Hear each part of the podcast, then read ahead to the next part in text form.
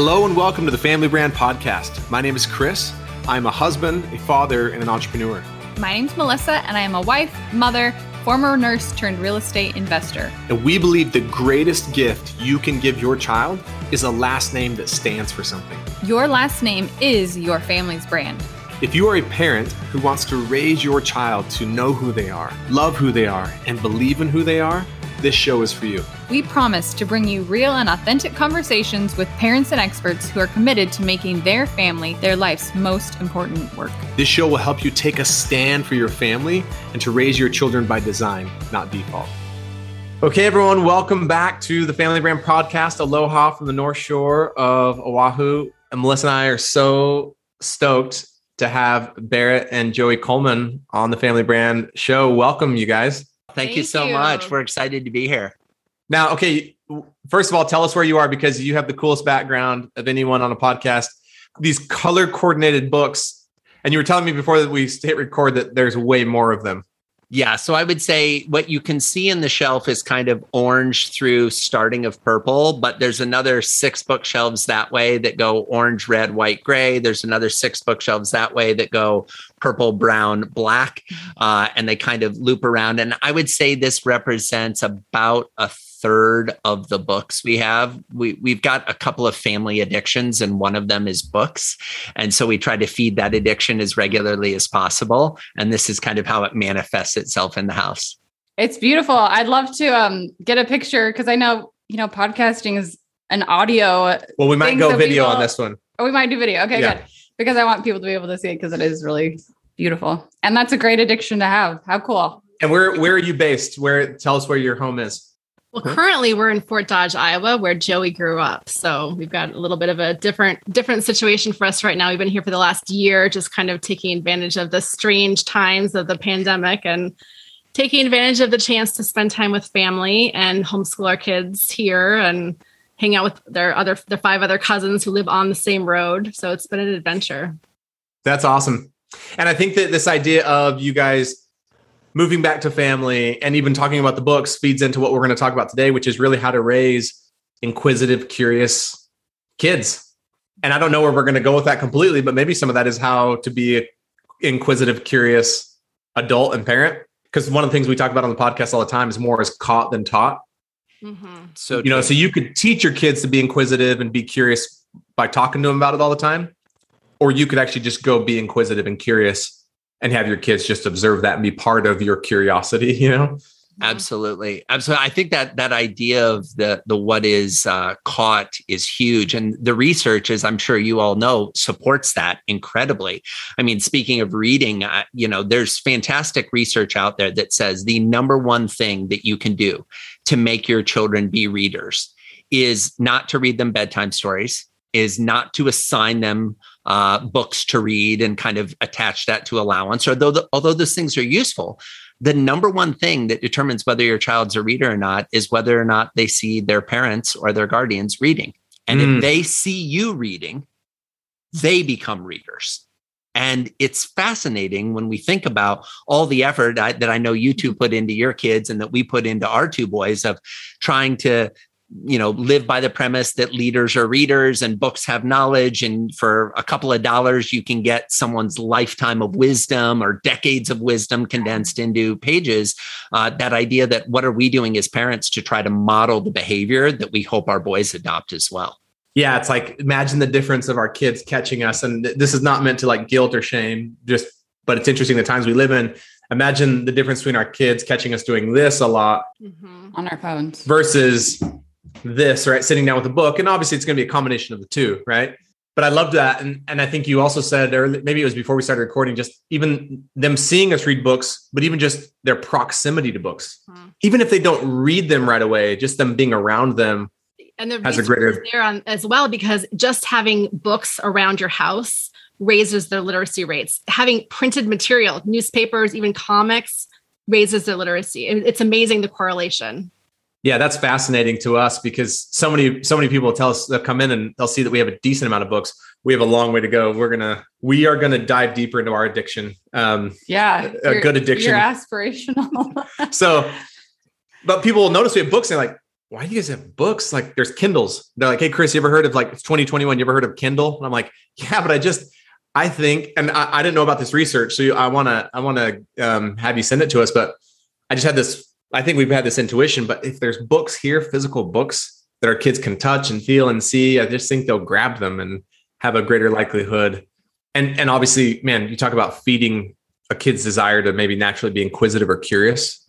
You know, books uh, so I love that. Um, so that so Joey and Barrett have two boys. Lachlan is eight. Jellen is five. Um, He's got the tricky name. It's Chellen. It's like a C H. Sorry, Chellen. Chellen. That's okay. You know, even, you even told me before the recording. No, you, are totally cool. I, I, I guarantee that the majority of listeners, and I say this respectfully, knowing you have listeners all over the world, unless they are listening from Norway or Sweden, it is highly unlikely they've ever met anyone named Chellen in their life. So Lachlan got my heritage, which is Scottish and Irish, in his name. Chellen got Barrett's heritage, which is Swedish and Norwegian, in his name. So we we definitely uh, know that we've sentenced him to a lifetime yeah. of people not being able to say or pronounce or write his name. So yeah, it's cool. It is cool. It's K J E L L I N, right? Yeah. Ian. Yeah. yeah. K J E L L E N. Mm-hmm. Yeah. Ian. Chellen.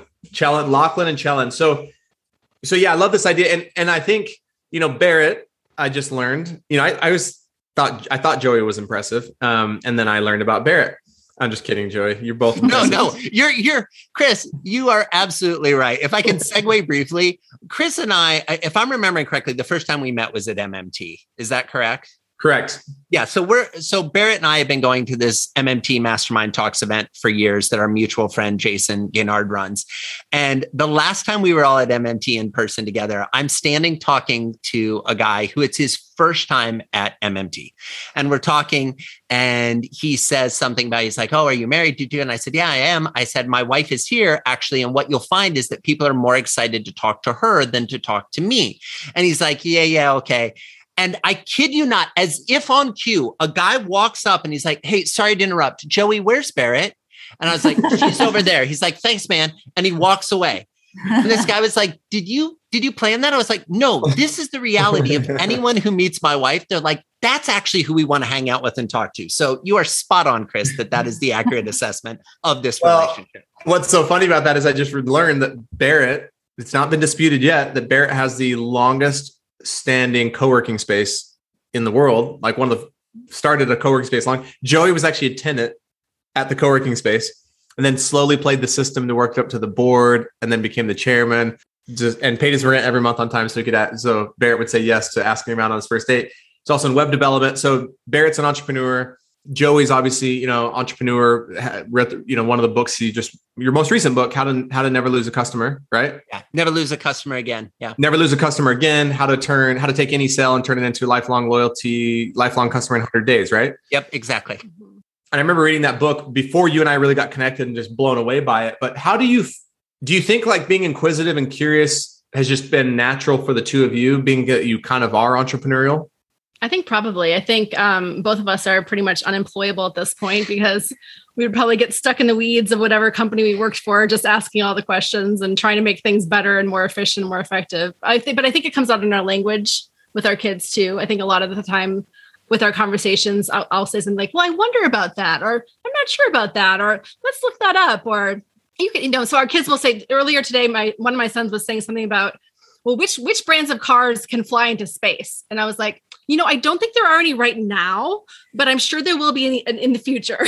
he was asking. That's amazing. like which which is can a truck drive into space? And I'm not sure yet. Yeah, and I I think both of us greatly benefited from growing up in homes where curiosity was encouraged. Mm-hmm reading was a huge part of both of our lives growing up travel was a huge part of both of our lives traveling uh, having kind of these experience like over mm-hmm. indexing on experiences you know in my family and this has created some fun conversations for us but in my family i think my parents i say this respectfully kind of took pride in how many days we missed school to be going like on some trip or some adventure. Barrett's was more a little more focused on you know yes we'll do those things on breaks like spring break and summer break and things like and they would miss school too but it wasn't quite the sport that it was in our family where we were constantly and i think that created a mentality and a life ethos in both of us that when we met each other, it was like, oh, here's someone who has a very similar world blueprint that I do as far as growth and learning. And we've really been able to adopt that as kind of a fundamental tenant or pillar in our family's operation as far as how we're trying to raise our boys. Yeah, I love that. Yeah, what's that? There's a phrase, don't let education get in the way of your of your learning. That's what it that's what it Or don't let school get in the way of your Something like or- that. yeah. Education or yeah. Yeah, yeah. Might have been like Mark. Yeah, Twain or don't let the, like your books get in the way of your learning. Don't let school get in the way of your Mhm. learning. Absolutely, and and that's you know I think a, an experiential life is a much richer life, and it doesn't have to be. I, I know I, I'm an avid listener to the Family Brand podcast, so it's a huge uh, honor to be a guest. But I know you were talking about the exercise you did with your kids, where you asked them kind of what their favorite experiences were. Mhm. And it wasn't the super expensive vacation, the, oh, we're going to go to Disneyland for five days and stay on resort and do all these things. It was the experiential aspect of little adventures and mini adventures. And we're big believers in that. I mean, it, it's a crazy time right now. And, uh, you know, our boys are not listeners to the podcast yet, so we can reveal. I mean, we were just meeting last night talking about taking a weekend away at a hotel that has a pool but create some type of a little experience or a little memory for them of, oh, remember that time we just went to the hotel for no other th- reason than to go to a hotel that had a pool to get a couple Mhm. days of swimming. So yeah, we we try to live it in how we raise our boys as well. That's awesome. Yeah, we just did an episode, I think, two or three episodes ago about experiences over things. And that's been a big lesson that Hawaii has taught us. It's just you live here and it's, things just aren't a thing as much. I can't, you know, I, I don't know how else to explain it. Um, but I love that idea of over indexing on experiences. I'm curious, Joey, because I know one time you and I spoke, and which, by the way, when we were first starting the podcast, you know, Joey wrote us the nicest rating and review and then said, Hey, I listen to your podcast often, which I was like, Oh, wow. Okay. There is someone out there listening to it. You know, it meant a lot to me that Joey would take the time to listen and know that we're so that was really cool in the very beginning. But I know you and I talked about both that we've kind of intentionally chosen to create these businesses that they're not massive in nature. We don't have huge teams and tons of employees. And, you know, there that there is an element of scale, but not maybe what you would consider. Do you think I'm sure it's been intentional, but also is it subconscious because you were so focused and raised about like life was about experiences and life was about the freedom. Has that influenced the the, the decision behind the type of business you've created? I would say absolutely. I mean, I, you know, interestingly enough, Barrett and I both grew up with fathers who were lawyers, and my dad was in private practice. So he basically had his own business from, you know, shortly after I was born uh, for 40 years. And that idea of being able to go on vacation when you want to go on vacation, that idea of being able to, hey, there's, you know, my kid is performing in this thing today or has a track meet or has a basketball game in another town, and I can leave early without having to ask permission from someone to go to those things. Uh, I think was very much part of my mindset, especially once we had kids. You know, one of the real benefits I have of being a speaker and spending a lot of time on the road giving speeches is usually I'm being asked to give speeches in really cool venues at nice hotels in fun places around the world. And I would say for our oldest, for his first year and a half of his life, Barrett and Lachlan traveled with me 99% of the time. I mean, for context, he's eight and has been to 11 countries. And our son, Chellen, who is five, has been to nine countries. And a lot of that comes from daddy has a speech in Australia. So guess what? The whole family's going to Australia. And then we add a week onto the trip mm-hmm. so that it's not just fly in, do the speech, fly out. It's like, no, flying in, do the speech, hang out in that town, go visit another town, go to visit another town, and actually try to turn it into more of a family adventure. That is cool. And as your boys get older, do you how do you decide like what you're seeing in those places? Is it getting feedback from them and what they're interested in or how do you how do you plan your trip? Well, when we went to Australia, our our then I think a six year old was obsessed with penguins, and we found out that there was a place in southern Australia we could actually see wild penguins. Hmm. So we made our way down to see the wild penguins specifically for him. Um, and we look, you know, at that I think Australia, we did a lot of we do a lot of um, zoos and you know various animal encounters and things like that, just because that's a piece that our kids have loved since they were young. So a lot of it is those types of things. We'll do some, you know, historical uh, museums and things like that. Every time we go to DC, I always take the kids to the Air and Space Museum because they love that. Um, but that's, I think, you know, it's, it's looking at what they're interested in currently, really. And I, I don't know if we've talked about this before. Do you, do your boys go to school or do you homeschool or hybrid? currently they're homeschooled and they've been homeschooled for the last year and a half but um, they have been in previously our eldest was in a montessori school and we just took him out when we needed to. We didn't actually send him to school until he was in kindergarten. Yeah. And we sent him to school for two years and then moved. So it was interesting when we were interviewing the schools to talk about you know putting the kids there we actually met with the head of admissions and of course i think lots of times when parents are you know the fact that we even do like interviews for kids to go to school is a whole we could have a whole separate podcast on that topic but uh, you know, this was obviously it was our first child going to the school system, our first time we were doing this, and he was going to a great Montessori school that we were trying to get him into in Colorado. And I came to it from the mindset that we were also interviewing them, like they were mm-hmm. interviewing us, but we were interviewing, and we both came to it with that concept. Um, but one of the things I said early on is, "What is your policy on attendance?"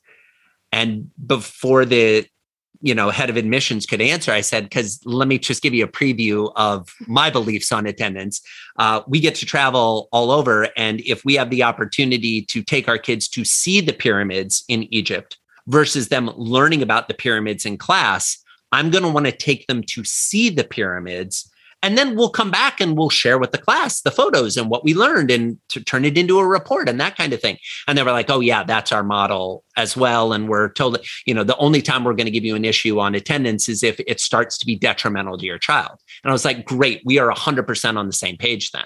Mm-hmm. and that's kind of how we've approached school and as we think about what school looks like post pandemic you know it, it, we move more into those environments i think we'll approach it with that same type of criteria mm-hmm.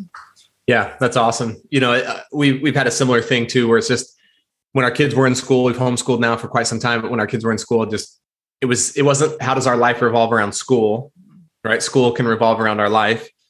I also probably wasn't the most popular parent when I would send an email at the beginning of the year to my kids' teachers telling them we didn't do homework in our family. Mm. And teachers would be like, What do you mean you don't do homework? I'm like, Yeah, we don't we don't do homework in this family. Like you have them for however long you have them you know you can accomplish whatever you can accomplish and then when they come home like we want our kids back you know type thing but i love that just kind of this taking back your family in that way hey we're gonna we're gonna travel we're gonna ex- explore you know um, adventure and expose our kids to experiences i do love what you said though barrett about i think whether you're homeschooling or not i think one of the one of the things and we've probably even ventured more and more towards unschooling mm-hmm. where there's a, a couple subjects, but for the most part, it's pretty like open learning. I do think though one of the things it requires is to pay attention to what their natural curiosity is and then lean into that. So like you said, hey, we know that our son loves penguins. We're going to be trying, let's see if there's something about penguins. And I'm sure he blew his mind, right? To see penguins in the wild. Absolutely. Mm-hmm. Well, yeah. Can you just talk about like, how do you, I mean, we've talked about books, mm-hmm. right? We've talked about travel. Is there anything specific though you would share as best practices of like how do you really foster curiosity or help kids to be more inquisitive? Well, I think part of it does go back to books. I mean, we, you know, anytime I hear someone's interested in a certain topic, I'll pick up a book on it and, you know, have it ready. And they may not pick it up right away, but it's ready. And you know, my our younger son is into dinosaurs, and so he has been into dinosaurs for three years. I have tons of chapter books now in dinosaurs because he's now reading at the chapter book level. That you know, and he's excited at night to, before going to sleep to pick up his chapter book about the dinosaur, you know, the dinosaur detective or the dinosaur that this or that, you know. So I think we start with that. So dinosaurs, foxes, badgers are our big topics right now but any but seriously anytime my one of my sons says like oh that book looks fun okay it's going on the it's it's it's arriving from Amazon. I mean, it's just I don't question it. So it's ready for them. And That's I awesome. think and I think the other thing is we, you know, a lot of it is around nature. Like we we bring them outside, we go on nature walks. Our, our my brothers-in-laws are very familiar with the trees and the different plants around here. So what's what's that tree, boys? Where's what kind of moss is that? What, you know, tell us about tell us about the cornfields, you know to every single day around here there's something that they learn about the current the, the, their their environment in this area it reminds me, I love that. It reminds me of when our second Tanner, when he was just learning how to read, he was not he was not that engaged in reading like his older brother had been. And it wasn't until we went to the library and he loves sports. So we went to the library and he just gravitated to some of those picture sports books and that is how he learned how to read was reading something he was truly interested in and he he never looked back. He loves reading now. He'll read all kinds of things but that was like his first taste of of wanting to read. Oh, on our on our six week trip to the mainland, he read 13 books. Yeah. And some of them were like 400 page fantasy. I'm like, I didn't, I haven't read a 400 page book. I don't know if I've read a cumulative 400 pages in like how long, much less one, but like that is a really good point. Um, so, so Barrett, you, and I love this, and that's kind of, I think, maybe a little bit of the mindset we've adopted. If your child's like, Hey, I'm interested in something for you, buying a book, it's just no, almost no amount of money you'll, you'll spend. It's just an investment right? It's the way you we look at it. We're not, we're not, we don't spend willy nilly on other things, but books, that for me is the one thing. I love yeah, that. And, and we recognize that we're in a a, a very fortunate Yeah, position to be able to spend, you know, to never say no to a book Mhm. purchase. Now, to Barrett's point, we pay attention. You know, we say no to toy purchases Mhm. all the time. Where it's like, yeah, no, we are we are not getting that More you know, things. Yeah, ju- just yeah. because we've gone to the store doesn't mean everybody needs to come home with a new toy. Like, no, and and there, there, I, I'm not being critical of our boys or anybody who's listening to this that resonates with that. You know, I think that's the nature of children growing up in a society where everything is about marketing, and this is coming from a guy who spent over a decade running a marketing agency. Right? I- I understand why that is but we've just made the decision that as it relates to our own family and the investments we're making as you can tell from the books in the background you know we also don't hesitate to buy books ourselves knowing full well that we are going to buy some books that we will never read Totally. that's just a reality like there, there's not enough hours in the day to read all the books that we already have and yet we keep getting more books. Somebody might look at that and say well that's that's silly. That doesn't make sense. And it's like well on one hand yes i can understand that. But on the other hand we've just made the decision that being surrounded by books being immersed in books being able to reach out and grab the book is a different experience than going online and doing a search like it's you know uh, when we were growing up not to date the four of us well maybe barrett and melissa probably fall don't fall into this as much as chris and i do. But you know if you wanted to do a, a report you had to get the encyclopedia. Like that that's that was your resource if you had to do a book report for school. And now you know kids are doing book reports and it's like oh go on google and the book report's done in 10 seconds. Whereas I remember looking at the encyclopedia going, okay, the thing I was searching under isn't here. So, what are the other words that I could search under to maybe find something remotely cross referential that I could, you know, write about as well? And so, that idea, I think, of having books around for kids to explore is really valuable. And to your point, Melissa, you know, the library is also an amazing tool. Mhm. Most people listening, and I say this respectfully, haven't been in a library recently. In your public library, go into your, they have all the books and they're there and they'll happily help you find other Yeah. ones. And kids love that. Mhm. They love being able to be, and we go in and it's a count number. We'll go into the library and say, okay, 10 books, whatever 10 books you want. Because to your point earlier, Melissa, it's not about are your, it's my personal belief that it's not about are my kids reading the right books? It's are my kids reading? Mhm. Like if they're reading, we're winning. Like as parents, like I, I don't care if they're reading magazines, comic books, traditional books, fantasy, science, traditional literature, stuff that was written 200 years ago, stuff that was written last week. I don't care as long as you're reading. Yeah. I love that, Joey. And and here's the thing though, too, about reading books online. Again, not no judgment, but there's been some times where my son will say, Hey dad, I, I really want to wa- I really want to check this book out, but I don't want to wait till they go to the library. Can I read it on the iPad? And I'll come in and it, it's a, it's especially our son who's interested in sports. It's like somehow we went from reading the book to now ESPN.com and it's in his mind he's not even consciously like i didn't i don't even know how i got here right but it's because i'm on the device it's like yeah i can go to google and i can read a book and i can finish the book report but there's all the other things that i can get stuck to myself included look if i read books on my phone which i had before well there's everything else i can access to on my phone but if i'm just reading a physical book it's just the physical book um so i think there's some and so you guys already answered my question i was going to ask we're still like we're one of the only families we know that goes to the public library on a probably weekly basis. And we, and what's cool is the library here, the one in Waialua, they still old school stamp. It's an old library, like how we were kids, and they stamp it. They stamp the return date, and our kids just think it's the coolest thing and we have to limit how many books they can bring home. It's never an issue trying to get them to get books. Oh, totally. We're the, we're the, that's why when I was saying 10, it's not you get to get 10, it's we're only getting 10. Yeah. This time. But, you know, yeah. And then next time we'll go back and get in 10 more. Or lots of times when mommy goes, it's we're each get everybody's getting 38 books today. And I'm like, okay, we're carrying yeah. out 38 books per kid. Why not? But to your point, if if it's like, well, man, I'm, I'm just not in a position to buy books on it. We know we're not in that financial position. It's like, man, there are so many amazing books. You can get a free library card, go down to the library. And there's just this physical experience. Again, it's an experience that I think, unfortunately, lots of kids just don't get to experience. I don't know, Melissa, if you want to say anything about that, or I'm glad you brought it up because I was going to ask you if you, I was like, do you still take your kids to a public library? But we're going today. Like, it's just, I just think it's a really cool thing to do. Like, I think more families should go to their public library and check out physical books. It, it's an easy experience and mentor. What and you the what you do with the Kindle. The, mm, the, I download I download books from the library and the Kindle as well. I don't the, the, boys aren't reading on Kindles yet, and we're not sure at what point they'll do that. But I I have an old school black and white Kindle, doesn't have mm-hmm. anything flashy. And you I can't access it. the internet on it. No, and the boys know what I'm doing when I'm reading it. When I'm see that as they're going to sleep, they know I'm mommy's reading her Kindle. She's reading a book. That that would be a solution I would be willing to mm-hmm. venture into the, with the kids for a tablet. Yeah. But I wouldn't want it to be able to access any other apps or it's like you just, you know, it's just for reading. But mm-hmm. yeah, I um I'm I'm gonna get emotional about this. And I'm like, why am I You're gonna get emotional about a public library? because I left for this we so I've lived in like Arizona my whole life. So coming to Hawaii is my first time leaving home, I guess you could say. So when we went home this summer to my we stayed with my parents for a few days. I like they always had so many books like everywhere. And i just had never like fully realized that until i left and came back.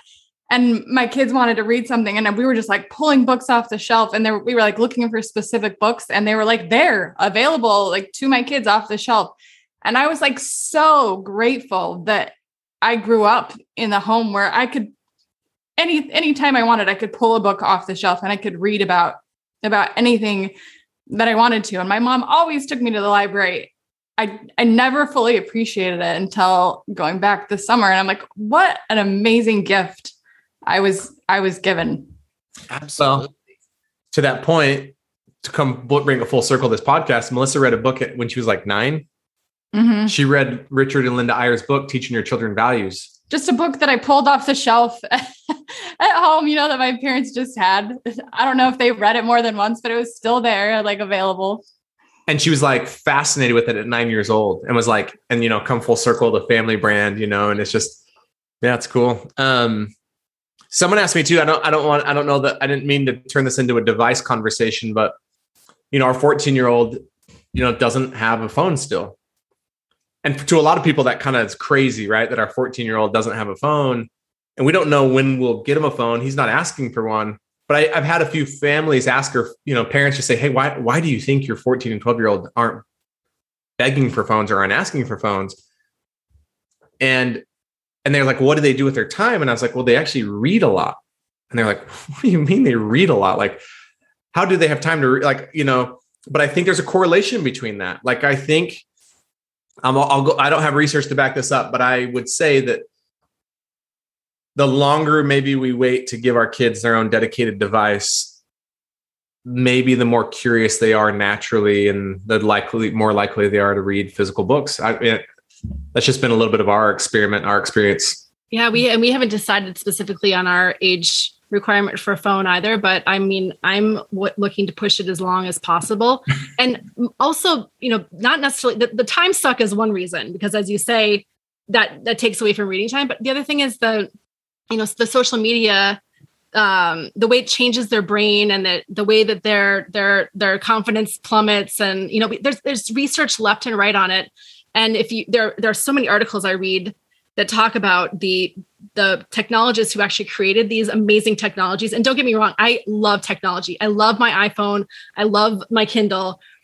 but the technologists who created these these devices have said that they don't want their own children on it and that to me should be an eye opener for all of us because of what it does to their brains and they're they're so hook hooky and you know yeah so i my my attitude is i'm going to push it and we have our eldest son is like he loves technology and he would get a phone right now if he could but i'm just going to wait as long as i can and yeah. i'm going to i know he's going to be asking left and right but it to me it's just not if you can if you can yeah. I, I would rather sure. not well, and I, I also, I also think that I think it's really easy to pile on no screen time.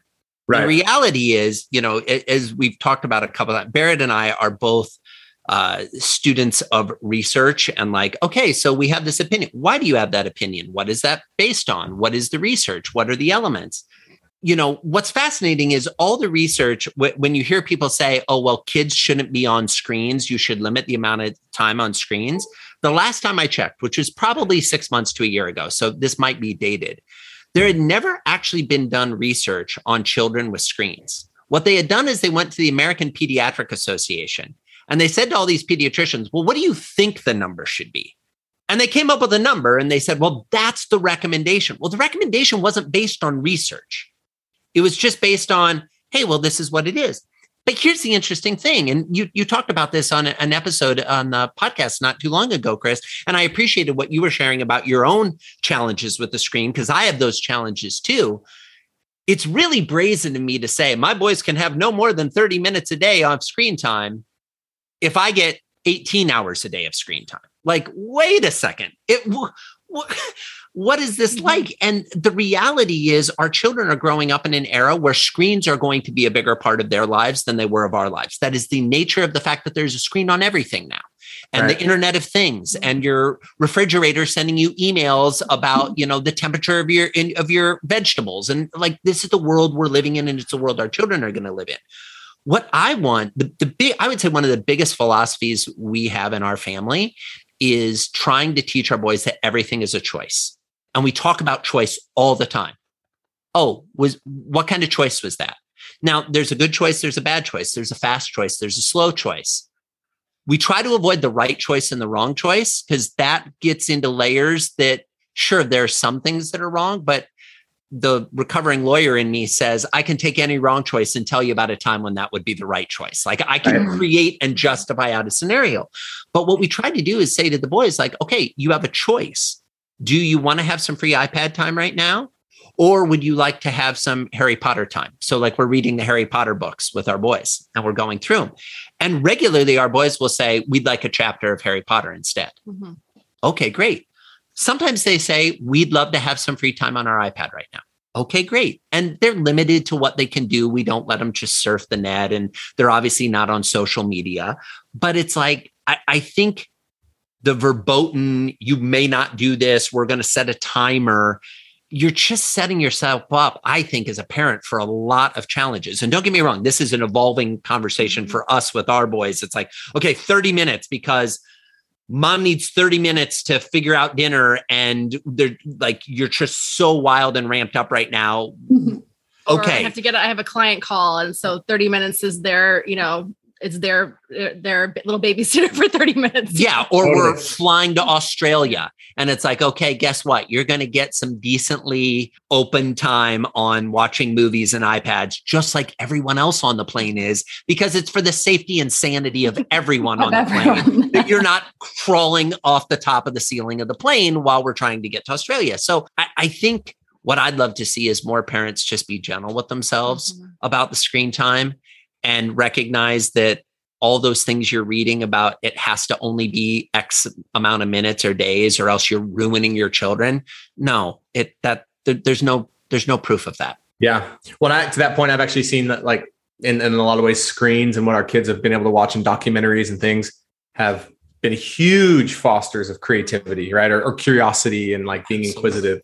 So one of the things i did want to touch on so I think there's so many applications, Joey, from your most recent book and your philosophy and your genius in that area, right? Um, that apply to families. And I know we chatted, we yeah, will you just share a little bit about that concept of how it applies in business and what you think the overlap is to a family? And before you jump in, tell us the name of your book again so we can get like the the direct correlation that that Chris is talking about. Yeah, absolutely. So the book is called Never Lose a Customer Again. And the entire premise of the book is the reason we lose customers as business owners, as businesses, is because our customers feel neglected. They feel that they don't matter. They feel that they're a number. They feel unappreciated. And so my book outlines a framework of what you can do to create personal and emotional connection with your customers to keep them coming back for more, to keep them in the fold, to keep them retained. And one of the things I talk about in the book is that I believe there are six tools you can use to communicate with your customers. You have in person interactions, you have emails, phone calls, direct mail, videos, and presence. And so those are the six tools. And what I've found is that most businesses over index or over rely on one or two of those tools. Usually it's email, right? And I don't know about you, but I'd ask anybody listening, you know, I can't see you, but raise your hand if you wish you were getting more emails. Hmm. and I guarantee no hands just went up. Like nobody wants more emails. And yet that's the number one tool most businesses use to communicate with their customers. So when we think about a family context, when I think about those six tools, I think about, well, how are we using those six tools in our interactions with our loved ones? Now, hopefully, we're not sending them a boatload of emails when they're, you know, five years old, eight years old, 10 years old. But, you know, I know Berit's parents send us emails regularly and we don't get to see them as much. So, email is one of the communication tools. With little kids, obviously, in person is going to be the number one tool you're defaulting to the most.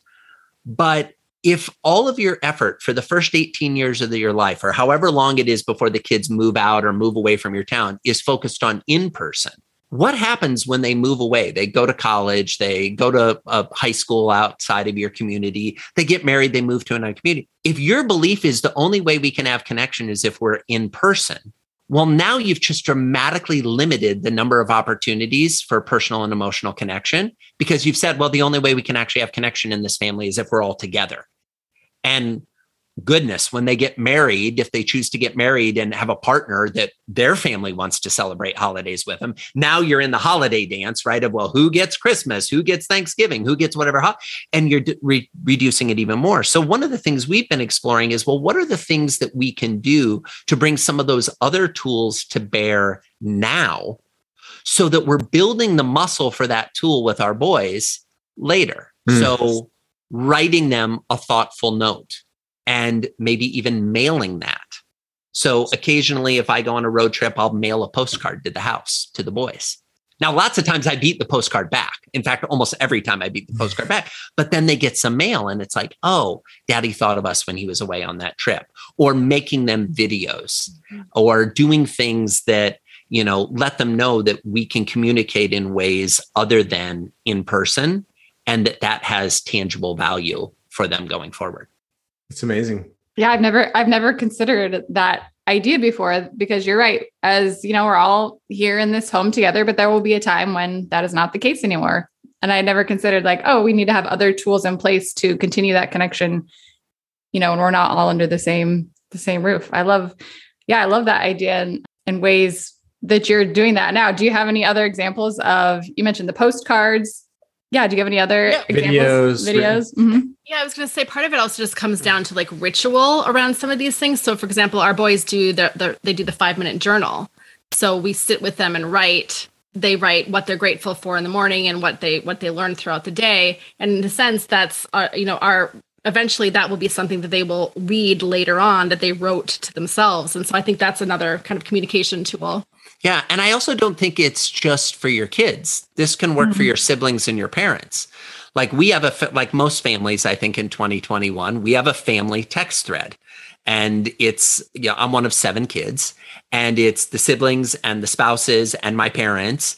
And we, and stuff in there sometimes like here's you know, one of my brothers was at the Ryder Cup this weekend and sent photos of he and his wife and their three kids at the Ryder Cup. And so they put it on the family text thread and everybody gets to see it. Sometimes one of the brothers will drop a joke in there and there, there's playfulness, there's seriousness, there's, oh my gosh, so and so we just had to take to the hospital for XYZ. We'll keep you posted. So it's become another way to keep everybody in the loop. And then, you know, to be honest, we have a brothers thread. I have four brothers and the brothers thread is just the brothers. And it's a very different tone and tenor of conversation on the brothers thread than the family thread, but that's okay.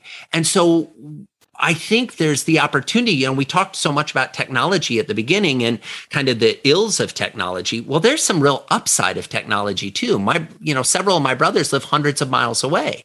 I don't get to see them as much as I would like. And frankly, we don't even get to talk on the phone as much as I would like. But a text message, with even with a text video, shoot a little video and send it via text, it's not as good as being there in person, but it's at least better than nothing.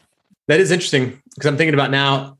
I think almost every trip I've ever gone on, it, but it wasn't intentional. Just kind of start, something I, st- I would send a, a text, a video text every morning I was gone, and yeah, that. But but to have an intention behind that and starting to exercise that muscle now, I love that. And by the way, do you guys have to be done at the top of the hour? We're good. Okay, I just if I, I want to ask one more. Go ahead. I was just saying, I think as you mentioned it that way, we have experimented not on purpose with that a little bit this year, being away from family, like I mentioned before, for the first for the first time. We are relying more, especially with the kids' grandparents, on you know that video, you know, they'll FaceTime or whatever. Um, Ivy and Tate they've baked before with Chris's mom, you know, over the video, and they're still finding ways to to connect, but it's different than, you know, in person, but still like just as meaningful. I don't feel like we, the relationship has at all, you know, suffered by not being able to be together in person. Yeah. And I would posit it probably, well, I'll, I'll speak for myself, but it wouldn't surprise me if the same held up for not only your children, but your parents. Mm-hmm.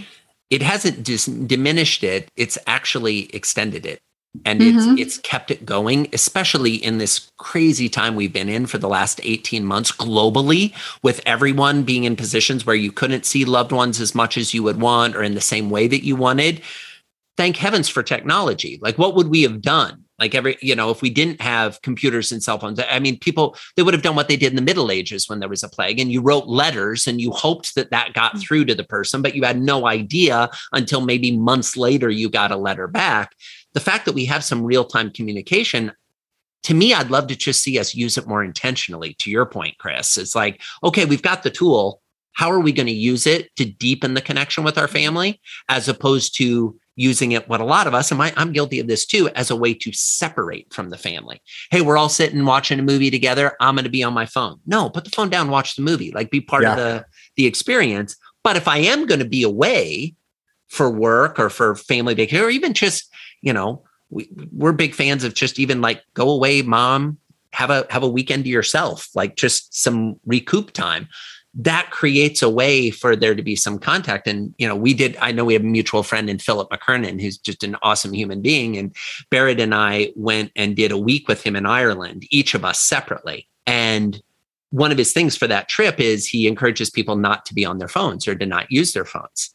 And so, because we knew that, we actually pre shot videos and I texted them to Berit. And then Berit would be like, here's the video from daddy today. Even though technically I'd shot that video four days before, here's another video from daddy. And so it was like we could keep the communication going while still respecting a little bit of a digital detox. Mm-hmm. I love that. Yeah. And that, I, and I think that's what you know. Your the book "Never Lose a Customer Again." It's it's really helping business owners just think more intentionally about how to how to more intentionally use the tools already available to them. And but again, when I when I thought about that, never lose a customer again, I immediately thought like never lose a family member again, or never lose a family relationship again. Like you know, we can use these same tools and those same principles to be just be more intentional about how we stay connected as a family. And I think that's for Melissa. She talks about that all the time. Is you know, she wants our, she wants us to be as close 20, 30, 40 years from now as we are today and to create relationships that last, which is actually, it's really uncommon. Most families, it's rare that we ever see adult children, right, who are still close, connected, have strong relationships. They might do the, you know, the obligatory, obligatory um, Christmas or, you know, But man, when we do see it, we're like, wow, look at that. Look at those four siblings, those three siblings, those six siblings. They still are like best friends with each other and they talk every day or they text, you know, every day or every week. It's like, what did they do? What did their parents do to create those relationships that last? There is one last question I wanted to ask you guys that we touched on, kind of circling back to this idea of, of curiosity. And, and I want to talk just really quickly, specifically about travel. We were on a plane, was it to Guatemala? We were we were flying to Guatemala with our three oldest, and it was one of the first times we traveled internationally. The first time we had flown internationally. Other than yeah, flown. We we've driven to Mexico quite a few times living when we lived in Arizona. And this teacher, she said, she was a professor, retired. But what she, what did she say? She could tell in the first week of her class. Yeah, we were at an we were at an event actually in Guatemala. We were attending the same wedding event together, and we were on a little bus going to part of the celebrations. And yes, so we had a long conversation with her about this, and she basically said she could tell very quickly her students that had traveled a lot. She said the way that they presented in class, the way they interacted with her. Do you remember what she said? That they, I, I wouldn't know if they did, but I could tell just in how they showed up in their demeanor. She's like, and she'd always say, "Hey, did you travel a lot? Did your parents travel?" I was like, "Oh yeah, we traveled a lot." And I just thought that was interesting. And she was impressed that we had brought our kids to Guatemala because she's like, most, you know, it's easy not to. We just talk about specifically because I know we talk a lot about books, which I love. And whether it's international travel or it's traveling around in your own little town or city, what do you think it is about travel that feeds curiosity so much in kids? I think there's some confidence that's get, that gets built. I know that at least for our kids, our kids are really confident speaking to almost anybody because they've been in different countries and trying to communicate to different people. You know, trying you know pidgin English and different you know trying to like you know where is the bathroom or things like that, or they've just also met different people on airplanes or in other situations, buses, you know, uh, lounges at the airports and things like that. So I think there's the confidence that we've noticed with our kids. I think there's also kind of an understanding of the the the shape of the world too and kind of where they are in the world, where they've lived, they've lived multiple places, where has that been? They our kids are very good about knowing a lot of the states in the United States, so they've they they they know that they've been to you know 20 or 50, 40 states. I you know I can't remember exactly, but they've been to a number of states, and they want to know have, I been to that state? What did we do there? To kind of get a sense of what that how far away that state is. So when they meet people, they have kind of a, a context for them. Oh, you're from Boston. Oh, I remember we went to the public library in Boston. That was where they had the um, the really fun play setup, you know. So they have so it's it's fun for them to to make connections in that way. So I feel like there's that piece too. There's a connection. They have a they have context for people. They have confidence. I think all of those are really big. Yeah, and it, I would say it was also like there there's such amazing benefits that come out of it. I think the thing that creates the greatest level of hesitation from parents, especially when it comes to planes. So I spend a lot of time on planes. And by a lot, for context, in 2019, I flew 160,000 miles on Delta, like a lot of time on airplanes. And what I often see with people getting on planes with children, it's it's almost like they're apologetic for bringing their children on the plane. And like I know for a while there was this thing where people were like handing out bags of candies and treats to the other adults on the plane as like a hey sorry we brought our infant on the plane and there's this I, mean, at the risk of ranting a little bit here, as we at the end, like it just drives me insane. Like, don't do that. You don't have to do that. It's okay. Like that little human that is, you know, a six month old on has as much right to be on that plane as the business executive flying in first class. Totally. Like everybody bought a ticket everybody can be on the plane. And guess what? If in this day and age you're getting on a plane and you don't want to hear the baby crying, if the baby is crying, bring headphones. Like solve your own problem. Like you're not going to be able to navigate through life to have life always show up exactly the way you want it. Like just embrace. And I guarantee, having been that parent with the kid on the plane, when the child is crying, you know who's struggling the most? The parent Totally. Not the other people in row 78 listening to the child. No, the parent who is sitting there like, oh my gosh, why won't they stop crying? I've tried to do everything I can. Like every parent tries to soothe their child when they're upset. You know, we had a bunch of tactics that we developed early on that helped with that. You know, we would, we had a rule that you only had to hold the crying baby on the plane for five minutes. So as soon as the baby started crying, we'd quick set a timer. And at five minutes, hand the baby to the other parent with the idea being that lots of times when the baby's crying, we get upset And then the baby picks up on that. And then the baby's upset. Mm. And what we found is we, I don't think we ever had to hand back and forth more than once. It's like as soon as the baby went to the other parent that wasn't the one that was holding the crying baby, the baby would start to calm down. And I was mm-hmm. like, oh, okay, because they're picking up on mom or dad or, you know, aunt or uncle or grandma or grandpa, whoever's holding them's energy. So, you know, we figured out a lot of tactical things. We added an hour. You know, Berit came to me fairly early on with our oldest Lachlan, and she was like, I would love it if we, because I was always the like, okay, the airline says you have to be there an hour before, but really you only have to be there 30 minutes before. So as long as we're there 25 minutes before, we're still making this flight. And I would just skate on, you know, and run. And early on with our son, with our oldest son, we started, Berit was like, can we just start being there an hour and a half before? And it completely changed our experience because at an hour and a half before, guess what? Everybody gets to go to the bathroom. Everybody gets to get a drink of water the baby gets to get a diaper change right before you get on the plane. So you're not changing the diaper on the plane, if at all possible. Although we've done that too, and it's an adventure and you know, you deal with it. I uh, remember one time in particular, I went to change our son in the back and I came back out and we it was very nice. We had been upgraded, you know, we were flying for this work thing. And I come walking back to our seat holding our son in nothing but his diaper because he had torched the outfit. Like the, the diaper blowout had been so bad that I actually had to leave the onesie in the bathroom in the like airplane trash can in the back because I was like, I, I, I literally can't bring this back to our seat or we are going to have a major crisis with everybody getting sick on the plane. And we laughed at it. And, you know, she was like, Oh, you didn't take a spare outfit with you, did you? I was like, No, I did not. Hopefully, we have one in the diaper bag. Otherwise, we're flying in a diaper for the rest of this flight. Like, that's just the way it is. And just recognizing that it's going to be okay. Mm-hmm. And if you want your children to be travelers, if you want them to explore the world, if you want them to be curious, I believe you have to create opportunities for them to do that early on. Hmm. Last thing I'll say, because as you tell, I have some strong opinions on this topic. Early on, when we were date, I think we were dating. We might have just been married, but we didn't have kids. One of our friends had kids, and they were saying that well, now that they had kids, they weren't going to be able to fly for a couple years because they didn't want to have to take a baby on an airplane.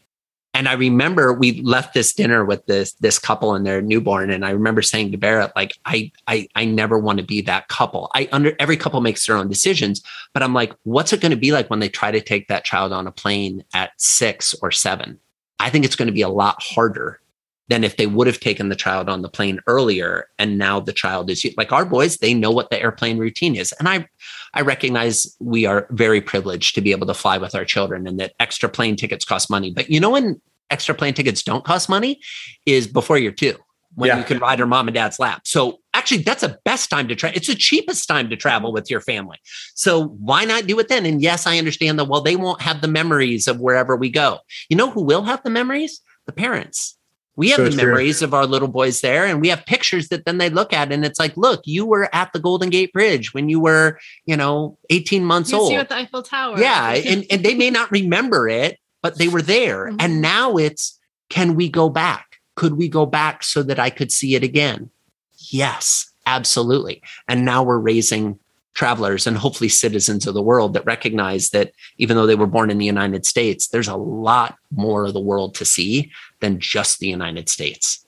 I love everything. I love the rant because I've had it plenty of times myself. Um, and it's so funny. It, recently, our five year, uh, our our youngest Indy, who's four, she'll see pictures and she's like, "Okay, so in that picture, was I was I there in your belly, or was I there like there?" You know, she wants to know because that again, even you know, and, and one of our family values is Mr. Adventurous. And Melissa has the funniest story about the other day. They went out for a homeschool activity with a bunch of families and got in a boat. And it got a little bit rough with they had all the little kids in a boat because uh, at low tide you could walk it out to this island called Goat Island. As the tide got a little higher, you know, you got so the moms were kind of up to their chest coming back in this boat, and it was fine. It was a little more waves than I had anticipated, than she had anticipated, but we got out to the island and she was like, that was an adventure. And Smiths. and Smiths are adventurous. nice. Oh my but, gosh, I love it. But my your point about like children, we remember early on we we uh, had our oldest son Tate, and a lot of our friends started having their oldest And so we would say like, "Hey, let's let's get together Friday night and have dinner and a movie." All the couples would be like, "Oh, we we can have dinner. We can't do a movie because we're like, why?" And they're like, "Because our baby has to go to bed." And so they'd be like, "Well, we could do it at our house if you guys come over here." And we're like, "Yeah." And they're like, well, "What are you gonna do with your baby?" Like, "We'll we'll bring a pack and play. We'll just put our baby down in bed at your house." It's like I, I just don't buy into this idea and this excuse of we can't do life anymore because we have kids. And not, I don't mean this disrespectfully. Yeah. Mm-hmm. Go ahead, Berit. I was going to say there are ways to get creative, and we were lucky that our boys didn't have any ear issues for the plane travel. I know there are kids who have that legitimately and are unable to travel for the first three or four years of life. Totally. And you know, we got really creative with the sleeping as well. Our kids were able to sleep in different places, which is not always the case. But I think if you tr- if you play around with finding a dark room at somebody's house, or I mean, we we did all of those things at different places, and we were able to make Yeah. it work. Or even deciding, we decided fairly early on we weren't going to do quiet house, the baby's sleeping. Yeah. Because it was like, okay, great. So then we're creating a human being who can't sleep unless there's silence. Uh, wow, I, I I certainly have benefited dramatic. I can fall asleep any place, anytime, anywhere, and I think part of the reason for that is I grew up in a family with seven kids, and it was it was just I literally grew up in the circus. I mean, it was constant pandemonium. But as a result i have this skill set that is has served me incredibly well as far as when and where i can sleep. And so we tried to to do some of those things. I, I think at the end of the day we have choices parents. Are are we inviting our children into our life or are we reshaping a life around our children and i think i think there's a time and place for both i don't think it's a zero sum game there are times where it needs to be about the kids there are times when it needs to be about the parents but I think it, as long as you create that dynamic where there's some flexibility for the two, it just makes for happier situation. Because uh, understandably, how could a parent not be resentful about their child if it's like, well, since I had you, I can't go out anymore. Yeah. Since I had you, we can't go to our friends anymore. Like Yeah. even if they never verbalize that, I guarantee that synapse is firing in their brain saying, well, it used to be that I could do these things that now I can't that's that's a lot to put on a kid who's especially an infant who's like i'm just here like i didn't sign up to, like you brought me here and now i'm just trying to exist No, I love this though. I really do think it's so profound. And I, I agree. There is a time and place. It's not a zero sum game, but at the same time, it's like rather than put your life on hold because of your kids, like invite your kids to just come do life with you. Like it's not a reason to put your life on hold. And I think if you model that, you know, even even here in Hawaii, our oldest son was like, Hey, mom and dad, you guys haven't done your quarterly getaway yet in Hawaii. Like, when are you going to go do your quarterly getaway? You know, it's just like, because he he he knows we're going to do it. And, and we hope that we're modeling for him that he does that someday with his wife, right? That he makes that a priority. But I just, I love this idea that one of the ways we can foster curiosity in our children and help them be more inqu- in- inquisitive is to just bring them on the journey with us, like ha- invite them to come do life with us. They're infants, travel with us. When you're, you know, like at whatever stage they are. And I get that sometimes it's like, hey, it's going to be easier to not travel because we have, you know, three kids under the age of like, I, I, I get you have to take it all into account. I mean, it, to be frank, it's always easier not to. I think that's the piece Yeah. that people have to get over. It is definitely easier not to travel with young children. But, you know, I think a lot of times we would have situations where our kids would be melting down about something. And I would say to Joey, remember, getting through this meltdown is what gets us, what allows us to travel. And, and we will, you know, we have to, we ha- will have the meltdowns every so often. And it is, it is definitely much easier, but it's, it's also easier once you have systems in place and once you've done it, once you have like your various best, you know, your, your best practices, you know, too. Totally. I love some of those best practices. The other thing I would offer is if you are on a plane and you have children, I, I can't tell you how many moms I've pulled into my row, like on Southwest, because I flew Southwest a lot in Phoenix because it was just a hub there. So it's open seating, right? And I flew enough to where I there's no first class, right? I get business class. So I'd be one of the first ones on, and I see this poor mom coming who's just like dreading where she's gonna sit. And I'd always grab her and be like, You're sitting next to me. And she'd be like, Are you sure? I was like, I got five kids. She's like, you know, so it's like, look, you're good. I'll hold your baby. I'll help you. Joey's Like- regularly handing me his laptop bag so he can help a, a mom with a stroller or a, pa- a dad with the you know, twins Yeah. or whatever. Yeah, it's like So it's like if you are on a plane and you just can have some awareness of like a young family getting on, invite them to sit next to you, or give up your seat so that a couple can sit next to you. Like just that helps families trying to travel as well. And Yeah. I think as you go, it it builds your confidence. Like you feel like you know, your baby is, you know, zero to two, but you're like, I did it and I know I can do it. So as they get older, you just keep going, building your confidence. And now I feel like it's getting physically easier. You know, we're not hauling strollers and things, but we know that we can that we can do it. Well, we're gonna go back to Arizona here probably um, for a week. And um, but the way I'm gonna do a business trip on the back end. So Melissa's gonna fly back by herself, you know, and for a lot of to fly back with five kids between the ages of 14 and four by yourself. And Melissa was like, and the kids were like, yeah. And I know they'll do great. Like, you know, they'll be fine, but that's because it's come with some some reps. Yeah. And and let's be candid. Mom deserves a gold medal for that. Great job, Melissa. Like that, that's huge. I haven't and, done it yet. and I have every faith that you can do it. Mm-hmm because you've done all these other things leading up till now. So it's like there's always going to be the next adventure that is more difficult than the previous one or harder. And it's like if we build the reps with, uh, let's go to the public library by ourselves. And respectfully, dads, uh, dads can do a better job of this too, like just flat out like nine times out of 10, mom's the one that's taking, like, I got to the point where I would take our boys to the grocery store and people would come up and be like, oh, it's so great to see you out doing it. And I was like, do you say this to my wife when she's here?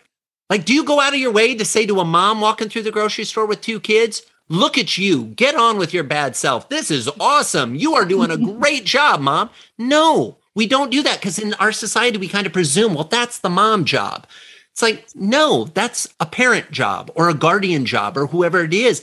And let's go out of our way to, I, I, remember very vividly, Berit and I, we were, I was walking into it. We were on the road. We're at a Target in Minneapolis and we're going into, but we had just flown in, we had landed and we were going to get some stuff for the baby. And I walked in and a mom's coming out with a stroller with a four year old that is just like, has had a day. Like it is over.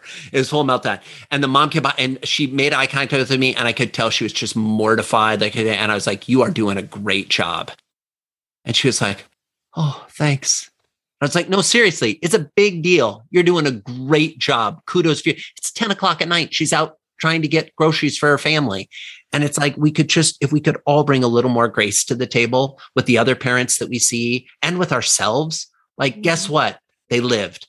Like that, that's, that's my, and again, I think a lot of dads have this criteria, not to over stereotype, but I'm like, are they all still breathing? Is anyone bleeding and the bleeding won't stop? Well, then we are hashtag winning. If, if the answer to both those questions are no, we are doing a great job. Instead of this, are they getting into Harvard? Well, they're two. So maybe we could not worry about that today. Like it's okay. Like just pace yourself a little. Love that. Yeah. Well, I love this. I love this conversation, and I could keep talking with you guys forever. We might have to do. We might have to do a follow up to this around two, but this is incredible. I, I know for me, some takeaways. We're already committed to books but I, am just again a reminder to double down on books. Like it's so true. Hey, you're interested in this? Okay, a book, either at the public library, right? I love this idea of just doubling down on travel. Like we're just going to expose our children to experiences, things, places, new new experiences, new opportunities. And I love the principles of you know never lose a customer and applying those different mediums of communication to build those muscles now. And and Berit, what you said, like yeah, it's never going to be easy it's always going to be easier not to. So yeah, it's awesome. Thank you guys so much for coming and joining the Family Brand Podcast. The fact that you've been faithful listeners and now to have you on is just yeah, it's an honor for us. I'd love to allow you a minute, like to share any any final thoughts or words that that you'd like to share. Well, we have actually scheduled our official family brand weekend for a month from now. We've done some work on our own, so we have learned so much from the two of you, and are and I have applied some of it already, and are looking to really formalize it in the next month. So we will report back. Oh, awesome! Our, our family values we've got we've got some in play already, but really official, making them official with our boys. So we'd like to thank you for what you brought to our family. I love that. Absolutely. And and and I'll and I'll just say that thanks to both of you for what you're doing and thanks to everybody who's listening to these conversations. I think being a parent is hard and I think we need to give ourselves more grace and more accolades for the job we are doing. Like I most of the parents I know are pretty good at listing out the things that they're not doing well with their kids. But struggle when it's like when you try to point out the things they are doing well yeah yeah but look at this other thing. And it's like no let, let's not just gloss over the fact mm-hmm. that you're raising kind human beings the ra- the fact that you're raising loving human beings. You know the things that i think at the end of the day matter more than can your kid get this scholarship? Can your kid run this company? Can your kid letter in this sport? Whatever it may be. It's like yeah th- those things naturally progress towards that. But you know one of the things we talked about is you know we we'd love coleman's like the coleman family we'd love coleman's are known to be kind. Mm-hmm. like if we if our boys were known as being really kind i feel like we get to go into the grave feeling like we did our job as parents. Mm-hmm. like and all the other stuff has a tendency to take care of itself. Just are we being kind? Okay good. Mm-hmm. i love that. Love that. Well I think you're well on the way from what I uh, from what I know of uh, of you guys and what you told us about our boys. So we're so honored and can't wait to hear yeah the outcome of what the what the Coleman family brand ends up becoming. Well, thank you so much. Thanks for having us. Thank you so much. Hey there, thanks for listening to today's episode. To show our appreciation, we want to offer you a free gift. We have an incredible online course you can get now by going to familybrand.com or by following the link in the show notes. And while you're there at familybrand.com, be sure to follow us on social media so that we can go on this journey together. Lastly, if this podcast has impacted you, we ask that you share it with another powerful family in your life and be sure to subscribe or follow so you never miss an episode. We will see you in the next episode.